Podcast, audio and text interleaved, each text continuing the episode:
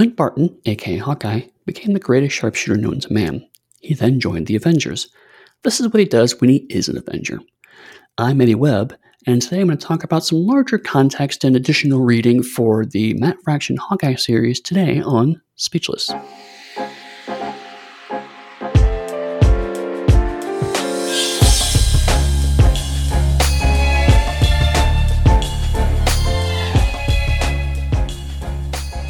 Hello and welcome to episode six of Speechless, kind of a epilogue or uh, additional reading, if you want, appendix to the previous series. Uh, I hope you've enjoyed the previous five episodes. Like I said, that is a uh, run that is very important to me, and it's something I've been wanting to talk about for a while. So I thought, hey, I'll just babble for five hours into a microphone. And, and uh, I will say that at the time of recording this, at least one other person has appreciated it. So I'm glad that there's there's a some people who are really uh, enjoying this so far.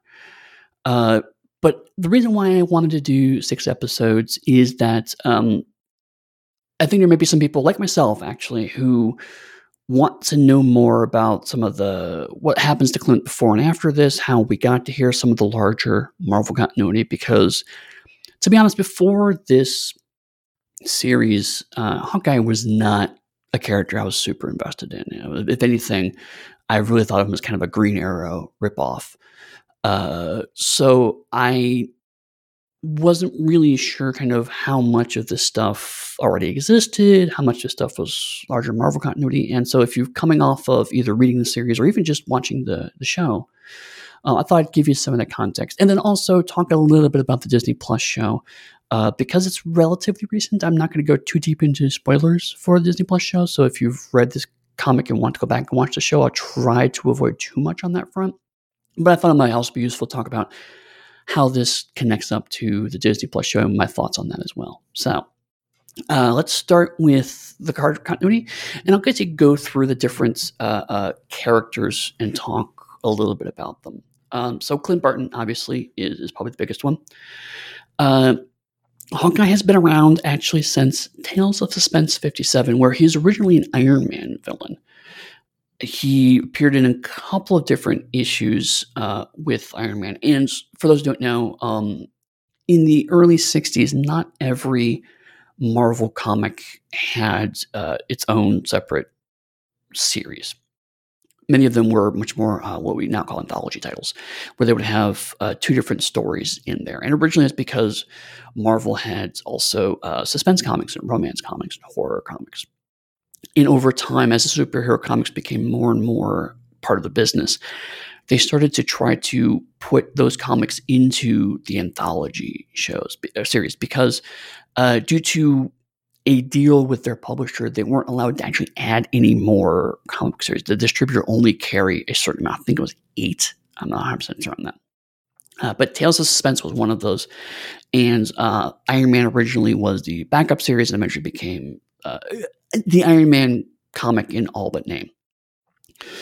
Uh, so, um, and there's another one I don't remember who. I think Tales of Suspense also had the uh, Human Torch solo comic. I'm not, I'm not sure on that, but anyway, Iron Man was just starting to become a uh, popular character.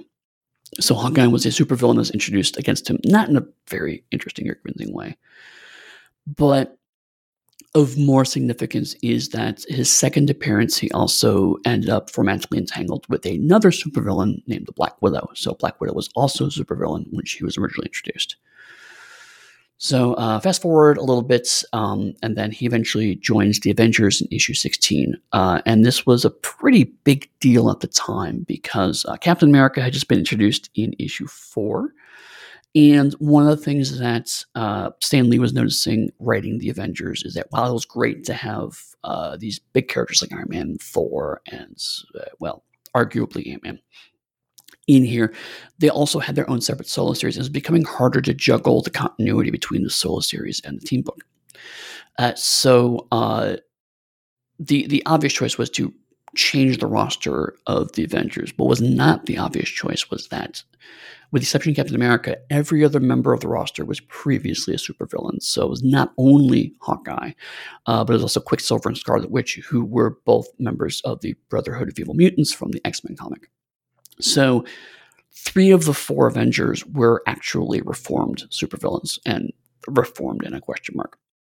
Uh, so for quite a while, uh, a year or so, um, this group, which is commonly known colloquially as uh, Captain's Kooky Quartet, uh, they was a lot of bickering on the team and actually added an interesting dynamism to it. While the Avengers had bickered previously, not to this level, and particularly uh, Hawkeye and Cap quite a lot.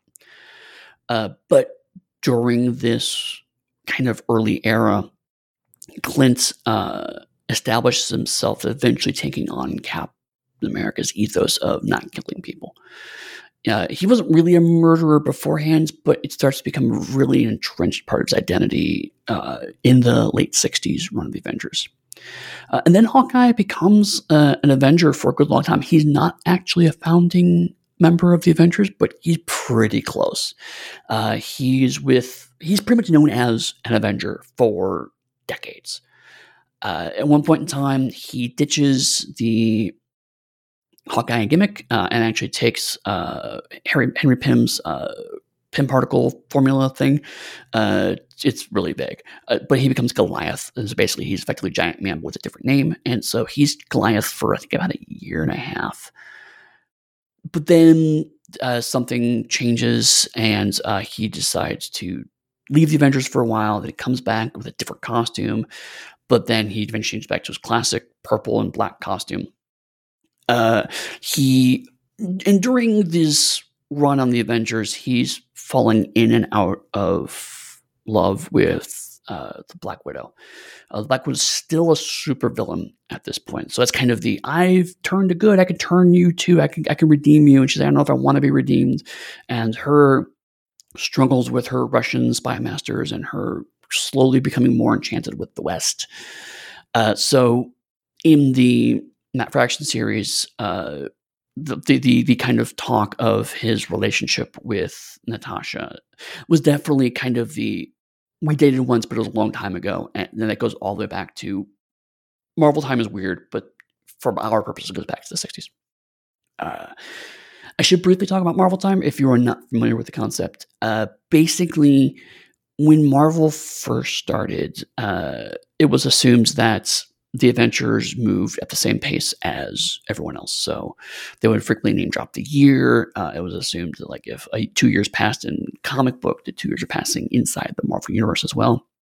Uh, after a while, it became awkward. And so they started to come up with reasons why the characters were aging. So, for example, uh, at one point, Mr. Fantastic actually took a had an accident happen to him and aged him back. And there's a whole storyline of him getting older and it's harder for him to stretch, but then he aged backwards and became younger.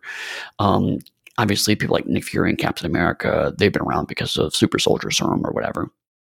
It became increasingly implausible for all characters to go through this. So uh, at some point in time, um, people started aging slowly. You can see this most noticeably in the Spider Man comic because uh, Peter Parker was in high school when Spider Man started and it's about five or six years before he leaves high school. I want to say, uh, so it's not too implausible. But then uh, he goes into college, and the college application process takes about a year of real time, and then he's in college for quite a long time.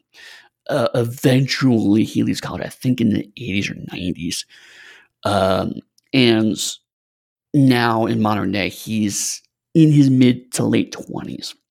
So the idea is that at a certain point in time, what's happening in the Marvel universe, the time st- steadily decreases, but the modern references still update.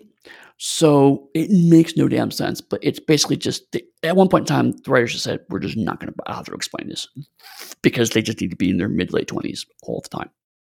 So uh, we get weirdness where like certain characters actually do grow up and other characters stay the same age. It's a nightmare. Don't bother. Uh, but in Marvel time, it is still established that uh, Clint and Natasha's relationship is definitely an older one. Uh, they were in love. They did dates. They're not dating anymore. Um, they are now good friends and professional colleagues. Uh, so around uh, the 80s, it was decided that um, they noticed that the uh, X Men comics were starting to get very popular, and spin off comics were also selling well. So they would ha- they had uh, the New Mutants spin off from the Uncanny X Men, uh, and then I think they were starting to move into uh, Excalibur at this point, and they're realizing that sales just weren't dropping. They could make more X Men comics, and sales would just not decrease. So they felt they could probably do the same thing with the Avengers. And so they formed the West Coast Avengers, basically would be the Avengers team that worked in the LA area. Um, and so now you're starting to see some of the subtle LA references. In fact, one of the issues, the Kate Bishop issues in the Matt Fraction run was called West Coast Avenger. It was a nod towards this era. Uh, and this is the point where Clint is a founding Avenger of the West Coast Avengers. He was the leader and founder of the West Coast Avengers. Uh, Iron Man was the only, uh, the, yes, Iron Man was the only other Avenger at the time who's a founding Avenger who joined. Uh, uh, Henry Pym did join later, although in the consulting development originally, but then eventually became an actual full fledged uh, Avenger. Uh, and one of the characters that came over was Mockingbird. Uh, Mockingbird, uh, which is Morse. Um, she clearly was interested in Clint, and they had a very clear attraction to each other pretty early on. This was established more in um, his solo run, which I'm going to uh, get to in a second. Understand that the solo run's happening kind of at the same time as the early issues of the West Coast Avengers. Uh, but eventually, um, Clint and uh, Mockingbird get married. And so they actually are husband and wife. That doesn't last very long. Uh, it's uh, around 20s or 30s of the West Coast Avengers, where um, the stress of Clint's leadership of the West Coast Avengers uh, is struggling with Mockingbird, combined with the fact that uh, Mockingbird is a sh- former SHIELD agent. Uh, she is a spy, and someone who is threatening her, she eventually kills. And the uh, stress over that death lingers over her because she knows that Clint has, at this point in time, firmly eternalized Cap's code of not killing he, to the point where he constantly admonishes the rest of the team to make sure they're not killing. It's a very big part of Clint's psychological makeup. And so when Clint eventually finds out, uh, he really feels he can't trust her because you know she's not only lied to him but also she murdered someone. Uh, so it's like we can't, we can't possibly go along. And then of course he handles it badly because he's stressed out as a team leader. And a certain amount of 80s era toxic masculinity is not recognized as such. Uh, but they do eventually get a divorce. Um, or more accurately, they intend to split up. Uh, because I will again point out the fact this is the mid 80s, and the divorce paperwork was actually signed in Matt Fraction's run in 2012. Marvel time.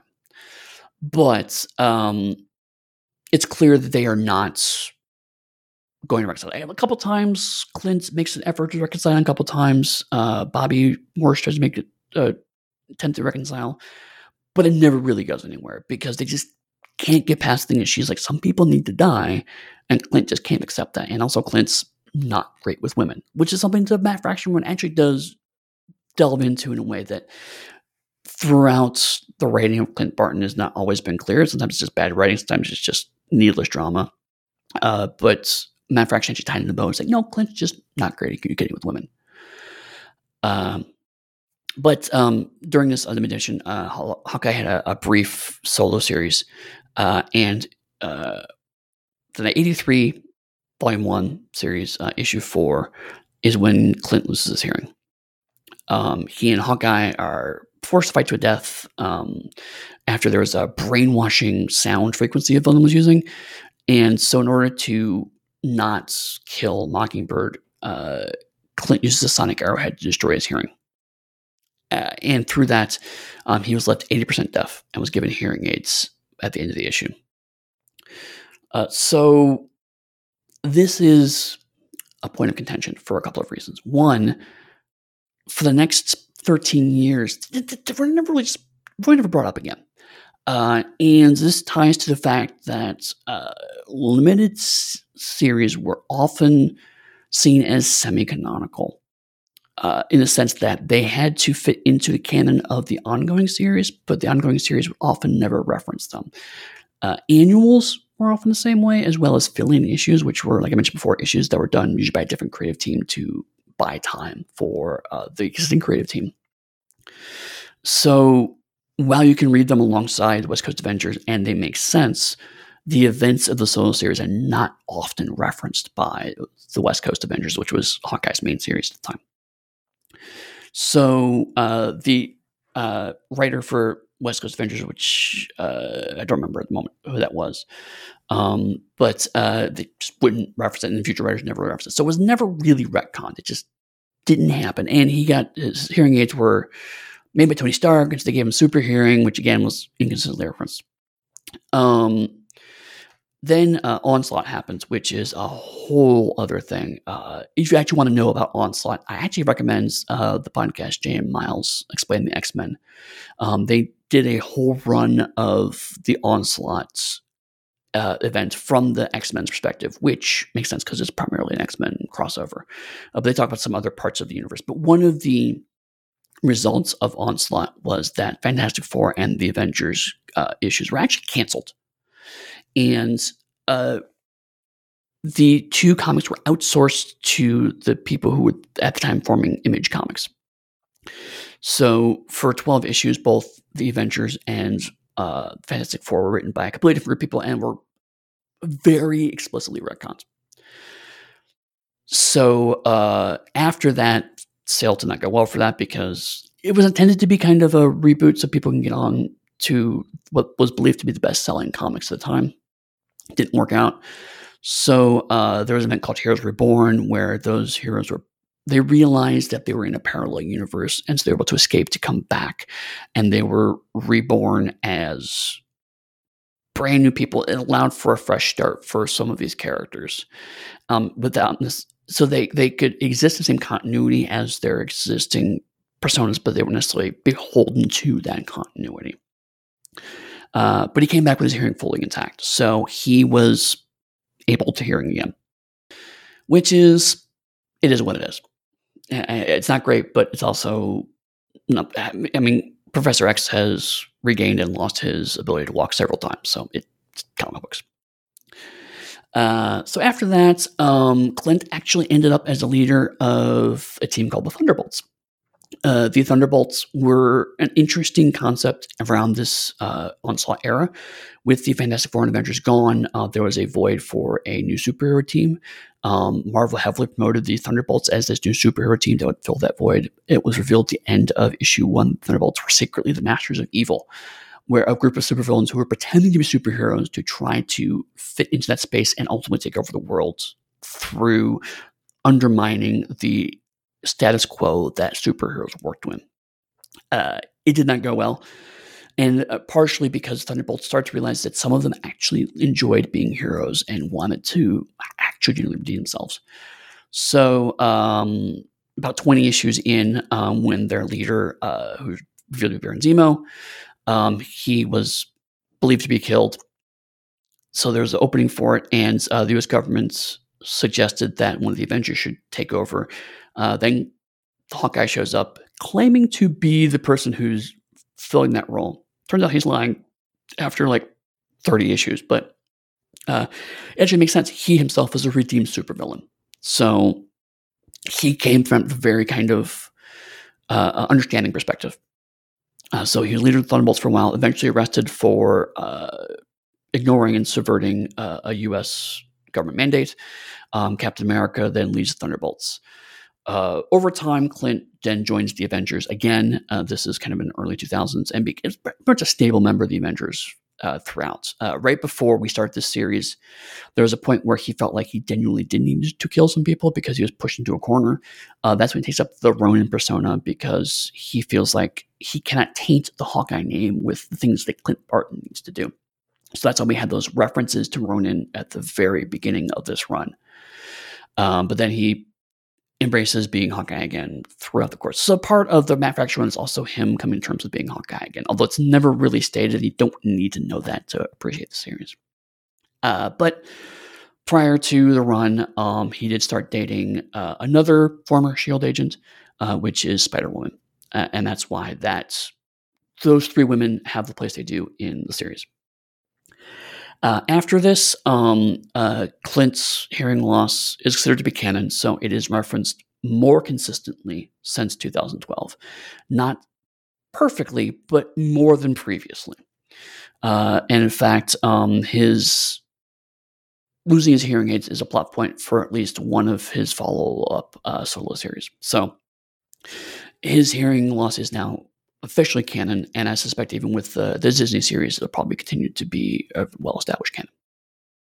So that's Clint Barton. Uh, what about Kate Bishop? Much shorter. Um, she's relatively new character, all things considered. Uh, she was introduced in the Young Avengers, which was a series prior to this. Sadly, short-lived series. Uh, but basically, uh, the premise was that um, during Civil War, uh, it was illegal to be superheroes unless you present yourself as part of a um, superhero uh, registration act. Some of the Avengers went rogue uh, and refused to sign. They became the New Avengers, but they became an underground group of people, and it was just a very motley group of people. I was uh, not only Captain America, but also Luke Cage, Spider Man, Wolverine, just kind of a grab bag of of heroes who were not wanting to sign up with the Registration Act at the time. And actual New Avengers run by Michael Bendis is actually pretty good. I, have read it recently; it's actually quite fun. Uh, but a group of young uh, adults wanted to fill that void, uh, started styling themselves the Young Avengers, and uh, Kate Bishop was Hawkeye in that lineup. Uh, so that was a, a fun run. Um, there were two series, each was about 12 issues long. Uh, and then between the two series was Young Avengers Presents, which were a, a series of one-shot solo issues featuring each different member of the Young Avengers. Uh, the Young Avengers are, I think, to this day, primarily known for introducing the, con- the characters of uh, Wiccan and Hulkling, uh, who are uh, a pair of uh, gay characters who are in um, a relationship with each other, and a fantastic, wonderful relationship. I, I love Wiccan Hulkling death. Um, and Wiccan is also one of uh, Scarlet Witch's children. So again, Marvel time. Uh, for some reason, she has a teenage, almost adult son now, because magic and House of M and reason. Uh, after the series, um, uh, she did have at least one solo run. Um, she also started her own version of West Coast Avengers. Uh, she decided that, much like uh, Clint, she would go and fight crime on the West Coast based on her experiences from this run. She gets a small group together. It lasts for, I think, about five or six issues. It's sadly cut short for its time. It actually had a really great lineup. It had America Chavez, it had uh, Quentin Quire. Um, it was a group of just misfit kids who it's like, how do you be a superhero in an age with also we have things like Instagram and the like. So it was a really fun series about young kids trying to be superheroes in a screwed up world. Um, so if you could pick that up, I actually do recommend it. It's quite a good series, and it really shows a nice parallel of Kate Strolling with the same problems that Clint had when he formed his own West Coast Adventures, but it's its own distinct modern thing. It's not a retread of the original uh, series. It's a whole different thing, but you you continue to see the parallels of the stuff that Clint went through and stuff that Kate's going through. Uh, so yeah, and again, Kate's an ongoing character, although she's more showing up in bits and pieces, uh, whether it's as a secondary character to Clint's own stuff uh, or um, in her own solo series. So she kind of dips in and out of clubs. She's not really like signed up with the Avengers proper. Um, there's been talk of another Young Avengers comic, especially with rumors that the Marvel Cinematic Universe is putting places in for uh, either Thunderbolts or Young Avengers. So who knows? But uh, Kate is definitely still around, but she's not starring in an ongoing series that I'm aware of. Uh, Barney Barton uh, actually has been a character in this round since Avengers 64. Uh, part of the reason why he is the badass he appears to be in this, because he's a former FBI agent who has multiple times infiltrated uh, superhero, sorry, supervillain organizations. Sometimes it's unclear as to whether he's actually on the side of the supervillains or not. Barn, Barney's always been kind of a morally gray character, so him stealing a bunch of money at the ends does actually make sense, and his complex relationship with Clint is actually borne out through uh, previous comics. But I'm, I'll be honest, Barney's one of those characters that shows up every once in a while um, and then disappears for long stretches of comic until uh, creator goes, "Oh yeah, I used to love Barney Barton," and finds a reason to bring it back in, much like Matt Fraction. Uh, so he's not a well-established character, and doing things like uh, reestablishing that Clint used to have hearing loss before, and Barney's role in uh, Clint's childhood was such a tabula rasa that it actually more or less fits. It does make it weird that he had lost his hearing, gained it back, lost it again, but then also how much of that was part of the retcon of him being reborn? Comics continuity. It, it, it it's a lot. Uh, but it doesn't break anything, but it is pretty clearly a traditional retcon. It's this is retroactive continuity that's added back in, and mostly lines up with what we know, given the weirdness of it. So anyway, not much to say about Barney aside from that. Uh, then um, Whitney Frost slash Madame Mask, Uh, much like Clint, uh, she's also an Iron Man villain. Uh, she was uh, originally a love interest of Tony Stark, um, and then she learns that uh, her father was Count Nefaria, who is the head of the Maggia, who is transparently the Marvel version of the Mafia. So um, she eventually ended up as uh, the head of the Maggia. She got into a horrible accident in the Iron Man comic, uh, which disfigured her, and then therefore from there became Madame Mask. So she covered her face, kind of in a Doctor Doom style. Uh, I mentioned in last episode that her having being part of body swapping thing and her tie to the life the life model decoys was kind of a funny reference. Uh, and it is on two fronts. One is that uh, the Maggia have also butted heads with S.H.I.E.L.D. off and on. So Madam Mask has occasionally been a antagonist to Nick Fury and the Agents of S.H.I.E.L.D. But also, she has died so many times. Uh, in the uh, Thunderbolts run, she, there's actually an entire storyline where um, in the Avengers, there was a character named Mask who was believed to be a doppelganger of Whitney Frost, but she wanted to become a hero. And in Thunderbolts, the quote unquote original Whitney Frost found all of these old versions of herself and started to slowly get rid of them because they were making her look bad by being heroic. Uh, so in that run, actually, Swizzy talks about how I thought you died. You died this time, this time. Those are all different versions. We're not actually me. And it was actually a neat touch where she became so paranoid. That's the reason why she created all the duplicates herself because she was becoming intensely paranoid as the head of the Maggia because people had tried to kill her and almost successfully did so, but luckily they killed duplicates of her. So Fraction turning that into an actual business of selling bodies so people can reincarnate is an interesting way of not only lampshading the fact that supervillains never really die, but also turning it into an actual plot point in the world. And it makes sense that of the villains to do that, Madam Mask is up there next to maybe Doctor Doom in terms of, oh, well, you didn't really kill me, you killed somebody else that looked like me. Uh, so it's kind of a funny little, yeah, isn't it weird that she keeps dying, keeps coming back? Kind of moments that actually it gets retconned and explained in an interesting way. And that's why you have the uh, thing of Harold H. Harold coming back and how that ties into everything. Um, combined with the fact that uh, the West Coast Avengers, the original run uh, with Clint Barton, was always a bit weird, uh, even by comic book standards. The Avengers generally go off and have big spacefaring adventures or battle big things. They're they're kind of the people who handle the big problems. And West Coast Avengers is like just they're equally dangerous, but also we're going to fight um, Wonder Man's brother, uh, who Wonder Man is also the person whose mind was used to create the vision, and the vision's going to fight uh, Wonder Man's brother. And Wonder Man's brother, who believes himself to be the Grim Reaper, uh, is also going to resurrect, uh, and Wonder Man's on the team with Vision, and so he's trying to resurrect who he believes to be is actually the brother, and neither of these two men. Um, it's kind of the comic weirdness cranked up just a just a notch. Uh, it's not into satire, but certainly it's the hey, comics are kind of dumb, so let's actually show how dumb they can be.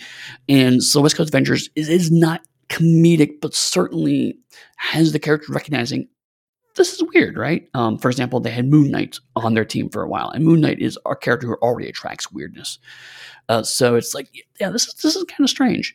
Um, and so Madam Mask being wrapped up into that and putting that all on the West Coast of having that kind of oddness of a, a, a supervillain who sells bodies makes sense. And also this collaboration of supervillains.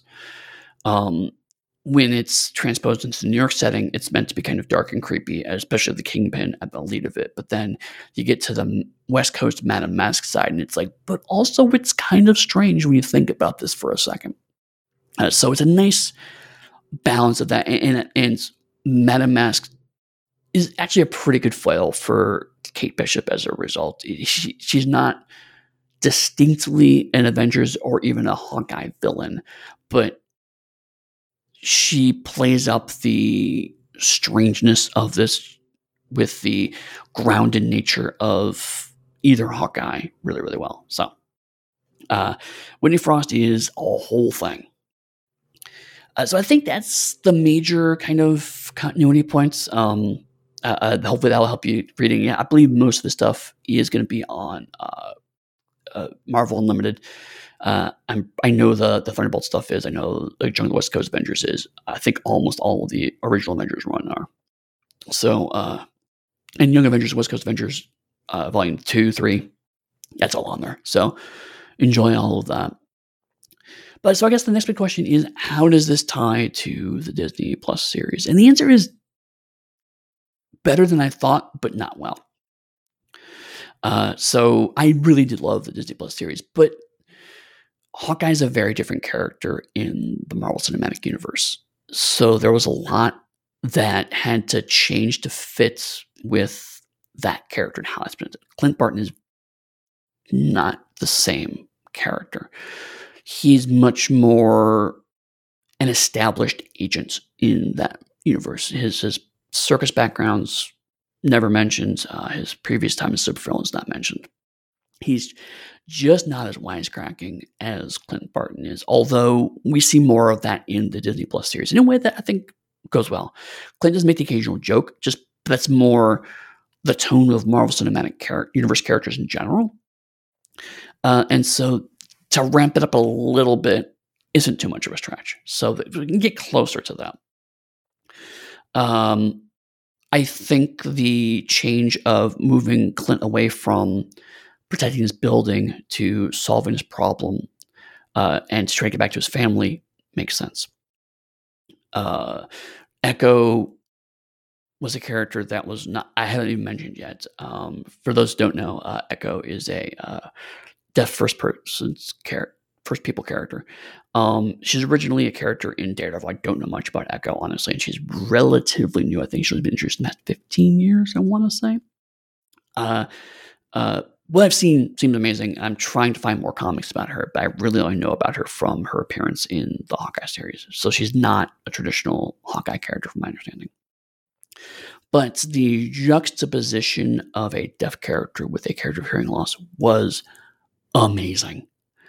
Uh, and I do want to talk about that to a degree. And, and so I'm going to move a little bit into mild spoilers at this point. Everything else I said is stuff that you can get from the internet and early announcements of it. But now we're moving to mild spoilers. Um, uh, so Echo is positioned as initially a villainous character. Uh, she fills the role that Kazi filled in the comic book series. She is the assassin that gets hired to try to take out Hawkeye. Kazi himself is positioned as her interpreter. So Kazi fills a role, but he's not dressed in clown makeup. He's more or less kind of he's different. He's the same nationality, but he otherwise is a pretty different character.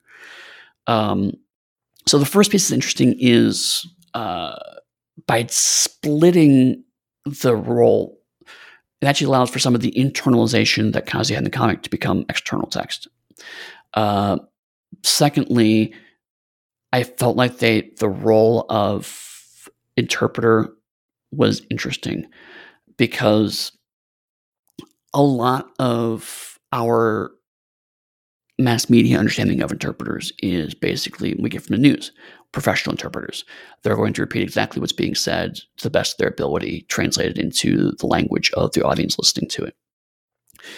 That's not how it works with people who you have personal relationship with the interpreter. Um, interpreters will sometimes just misrepresent what's being said. Sometimes uh, they'll have side conversations where they're not necessarily translating everything uh, because people are complaints and do that kind of stuff.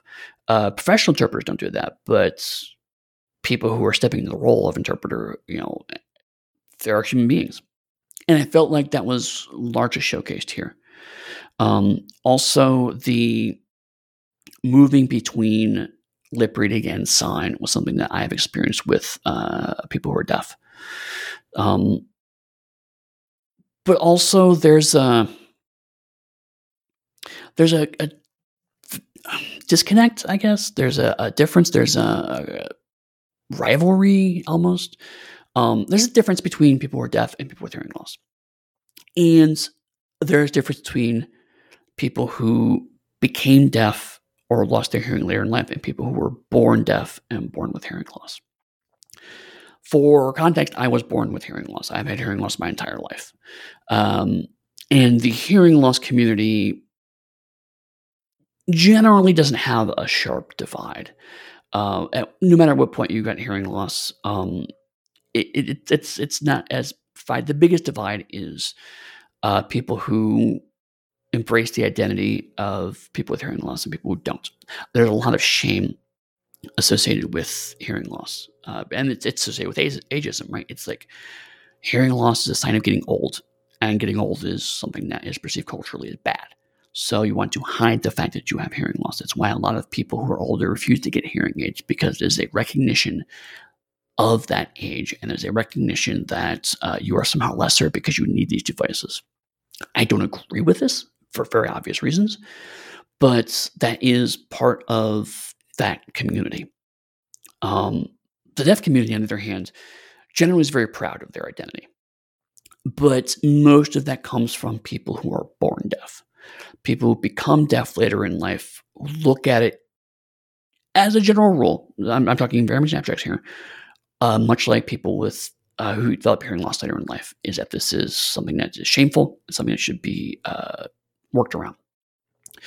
Um, so uh, the deaf community, a lot of them look at themselves much like any other marginalized identity. They have their own culture, they have their own language, and erasure of either of those things or uh, subjugation of those things is considered to be offensive.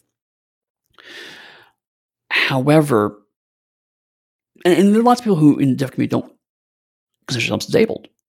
They, they, they're just different identity. Um, people with hearing loss generally feel like they are disabled.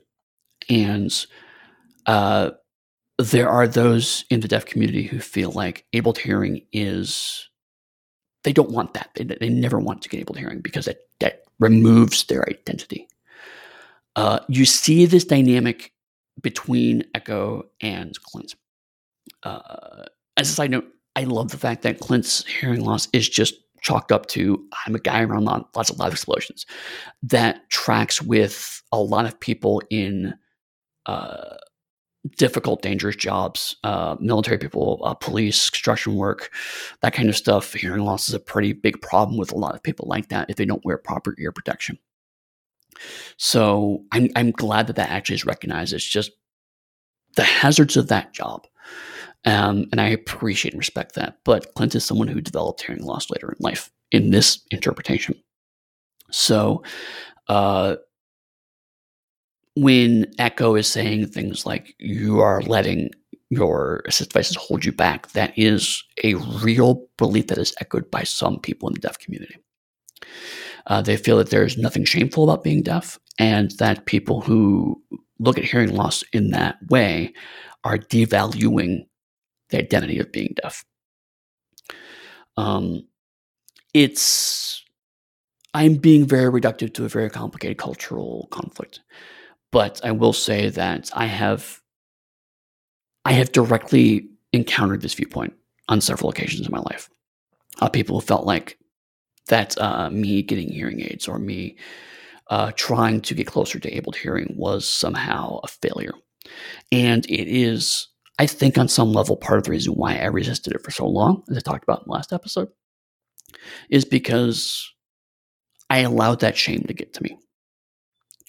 Uh, the truth of the matter is that there's nothing wrong with either identity, but they are identities that can at times be put at odds against each other. And it was exciting to see a television show engage with that topic, however briefly, but it did engage with that topic. Uh, and so, for example, when Echo destroys Clint's hearing aid, I felt anxiety in that scene. I personally felt myself choke up because that is a nightmare I have had. I have woken up from nightmares of, of my hearing aids being destroyed.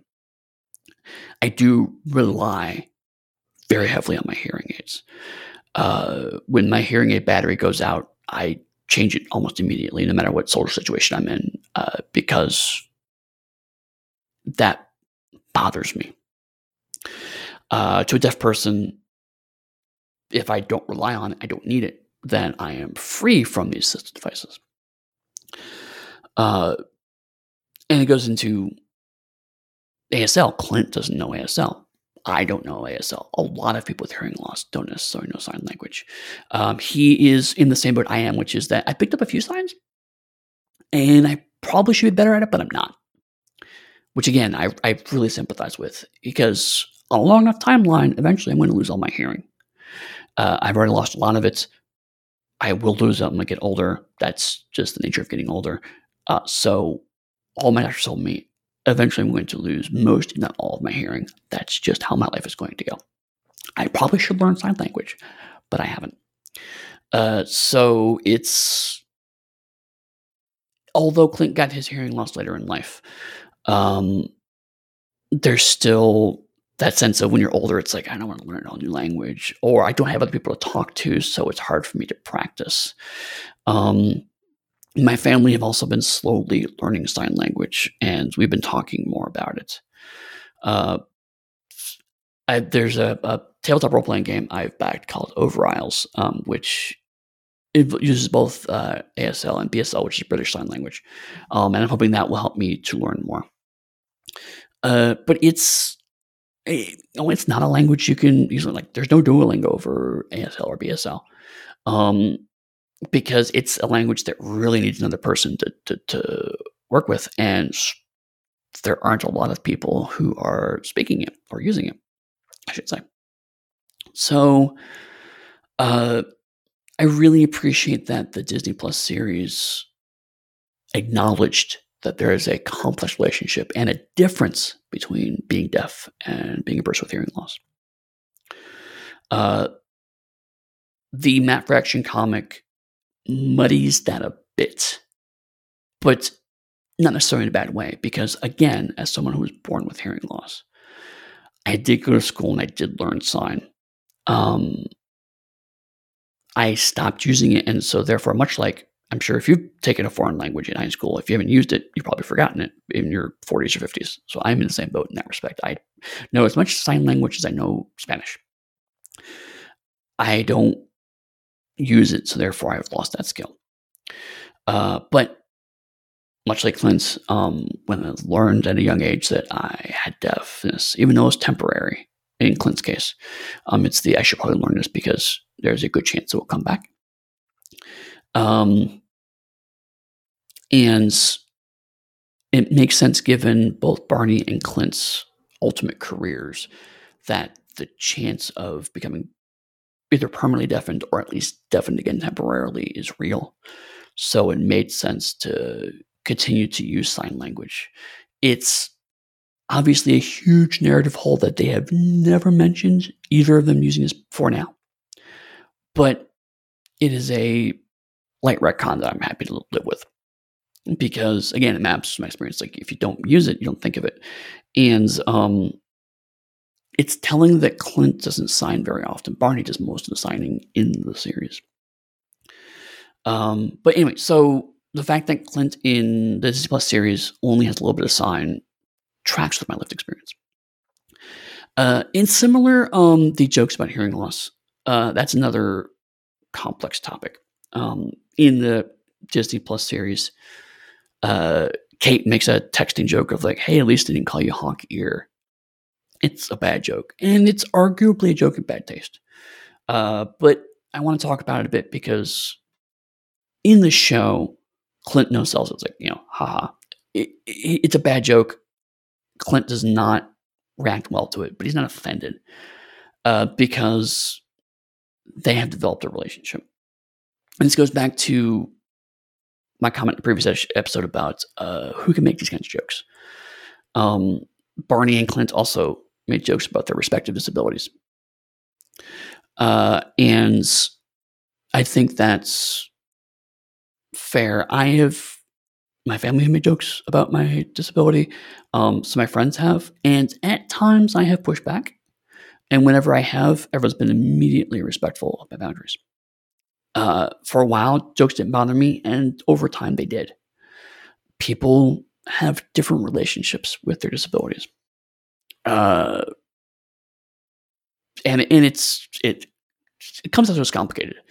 Uh, but I remember um, once when I was working at uh, CCP, uh, which is a at the time a video game MMO manufacturer in Atlanta. That the Atlanta branch has closed down. They're now based in, well, they're always based in Reykjavik, but the branch I worked at in North America closed down.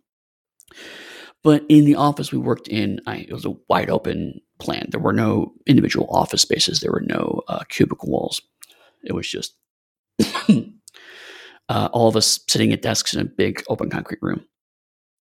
So I could not hear people coming up behind me. This was before I got my hearing aids. And we had these rolling whiteboards that we could use to write stuff on and have impromptu meetings around our desks, was the intent. Uh, and I was the planner for our group, and it was double sided rolling whiteboard thing, kind of in a triangle. Uh, so I could have one side for planning, and there was another side that was being used. And so on it, I wrote, um, I can't hear you coming up. Please don't surprise me. And I've written on marker, and I had it there for a few weeks. And then I went to a convention for a week, and I came back, and the sign had been changed to uh, "I can't hear you.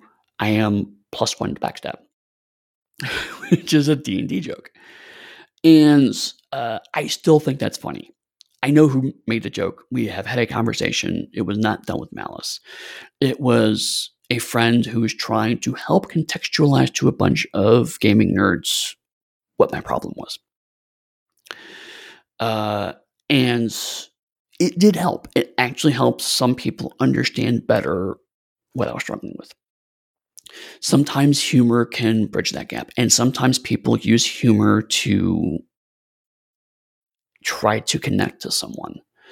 And sometimes, depending on the relationship, that humor is done in terms of, of ribbing.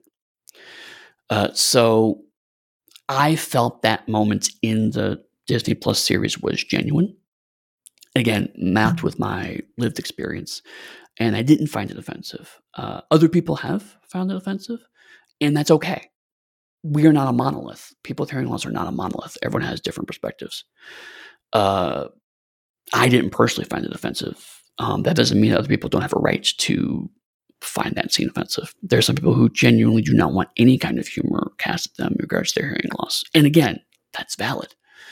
Uh, there are days when I just don't want to hear it. And it's like, eh, you know, not today. I will joke, you know, sometimes say, yeah, too soon.